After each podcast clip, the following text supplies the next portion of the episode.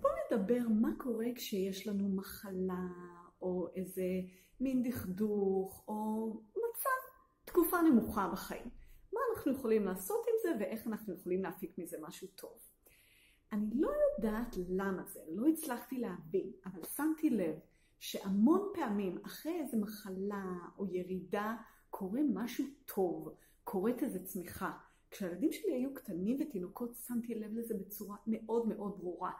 אם הייתה להם מחלה, במיוחד מחלת חום, אחר כך הייתה להם קפיצה התפתחותית. אחר כך פתאום זה ילד, ש... תינוק שפתאום הולך, פתאום האוצר מילים גדל, פתאום הם מבינים עוד משהו. זה היה מאוד מאוד בולט. אם יש לכם ילדים קטנים או תינוקות, אתם יכולים לנסות גם לשים לב לזה. ואחר כך שמתי לב לזה גם על עצמי בתור בן אדם מבוגר. גם מחלות פשוטות כמו איזה וירוס, ובטח תקופה של ירידה. למדתי שיש אחר כך התפתחות.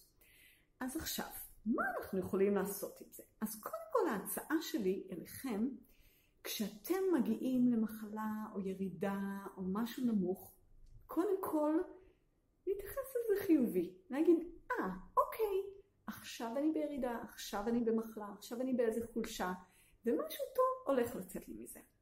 ובשביל זה, בשביל למקסם את התהליך הזה ושזה באמת יעבור, אנחנו צריכים כמה דברים. קודם כל בעיניי אנחנו צריכים איזושהי מידה של מנוחה. עכשיו זה מאתגר בחיים המודרניים וגם לי יש מלא לקוחות אז אני לא אבטל בבת אחת את כולם. אבל תחפשו האם אתם יכולים לישון קצת יותר בלילה, האם אתם יכולים לבטל חלק מהעבודה שלכם, האם אתם יכולים בשבת לגמרי לגמרי להרפות מהכל ולא לעשות כלום. אז דבר ראשון, האם אפשר לתת לעצמכם קצת מנוחה, ואולי אתם יכולים ממש לקחת ימי חופש שלמים. אני אולי עוד לא הגעתי לדרגת ההתפתחות הזאת, אבל יש אנשים שכן. זה דבר ראשון. דבר שני, תנו לזה להגיע, תנו לשלילי להגיע, תנו למחשבות השליליות, אולי יש ייאוש, אולי יש דכדוך, אולי יש שנאה, אולי יש קנאה ופחד. תנו לזה להגיע. אני יודעת שזאת הזמנה קצת קשה, ואנחנו נוטים לנסות לנפנף את הרגשות האלה, אבל אני באמת מציעה, תנסו לעשות צעד קטן ביכולת שלכם לתת לזה להגיע. תנו, תנו לכובד. תהיו עם זה, כי זה התהליך. אמרנו שמהירידה תהיה עלייה, אז תנו, לה, תנו לירידה הזאת לקרות. תנסו לבחון את זה, תנסו לספר למישהו מה כואב לכם, תנסו לכתוב על זה. אם אתם מנגנים או שרים, אז תנסו לנגן משהו עצוב שיבטא את זה. אז זה הדבר השני, לתת מקום לירידה. ודבר שלישי הוא לחשוב ולחפש מה תהיה העלייה אם הייתה עכשיו איזו התפתחות בחיי, מה היא יכולה להיות? תנסו לדמיין את זה, תנסו לחקור את זה. אפשרויות עבור עצמכם, מה יכולה להיות הצמיחה שלי? אולי הצמיחה שלי תהיה בקשר עם ילד מסוים. אולי תהיה באיזשהו רוגע עם עצמי. אולי היא תהיה בפרויקט מסוים שאתם עושים, ששם תהיה קפיצה. אולי זה יהיה ביכולת מסוימת שלכם. תנסו לחפש את זה. זה דבר שלישי.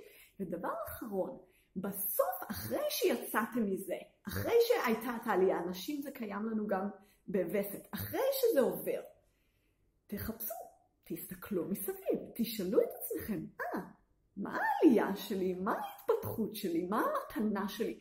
תחפשו ותסתכלו. ומאז שאני שמתי לב לרעיון הזה, תמיד קיבלתי משהו. והעליות והצמיחות וההתפתחויות והמתנות הגדולות ביותר, הפנימיות שלי, היו אחרי ירידה כזאת.